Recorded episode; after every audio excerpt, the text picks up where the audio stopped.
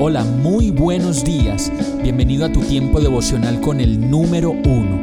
Qué alegría saludarte con la certeza de que Dios está obrando en tu vida su perfecta y buena voluntad, ya sea porque estás aprendiendo de un momento difícil o porque estás disfrutando de su amor a plenitud con paz y tranquilidad.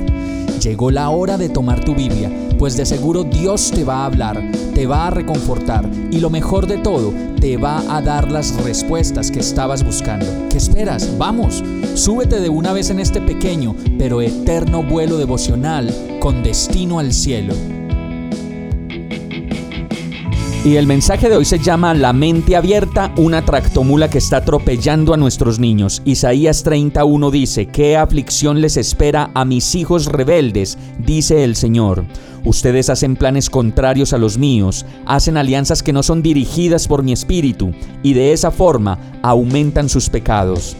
En este tiempo nos podemos dar cuenta cómo cada día más y más niños son víctimas de los inventos de esta época, inventos de adultos que pervierten la más hermosa inocencia y ponen a titubear a los más pequeños, pretendiendo que en vez de jugar y disfrutar de su infancia, de la tan maravillosa infancia, se involucren de manera prematura en el sexo desordenado, las drogas, la identidad y tantas otras cosas más que se han entrometido, como el choque de una tractomula en el corazón de quienes apenas nacen a la vida.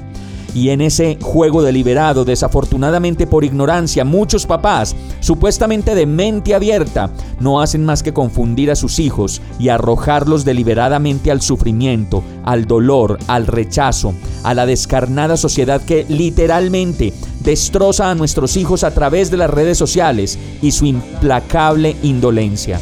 Este verso dice que en medio de la rebeldía, producto de todo lo que nosotros mismos y la sociedad alimentamos como natural, solo viene la aflicción, pues todo plan contrario a la naturaleza perfecta que ha creado Dios y a los tiempos y las etapas perfectas del desarrollo que ha creado Dios, solo está trayendo traumatismos mentales, emocionales y relacionales para nuestros hijos.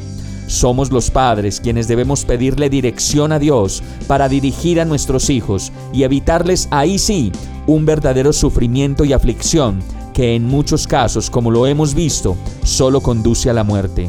Vamos a orar. Señor, yo te pido perdón por mi falta de ti para dirigir, amar y acompañar a mis hijos.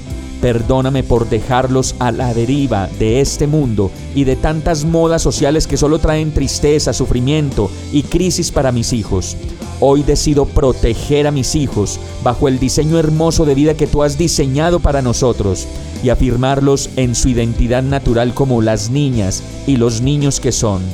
Perdóname por poner a mis hijos en riesgo, dejándolos a la deriva de lo que la sociedad actual está tratando de instaurar y ayúdame a dedicar toda mi vida, todo mi tiempo, mi sonrisa, mis palabras y todo mi ser para ser el mejor papá que pueda ser. Y todo esto te lo pido en el nombre de Jesús. Amén. Hemos llegado al final de este tiempo con el número uno.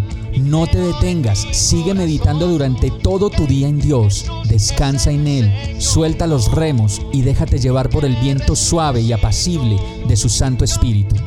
Solo compártelo con quien lo necesite y ames. Hoy, de la mano de Dios, todo será un gran día.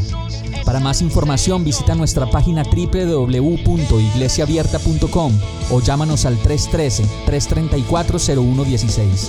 Oramos y rogamos para que cada día te enamores más de Dios y para que no pares de pasar todo tu tiempo con el número uno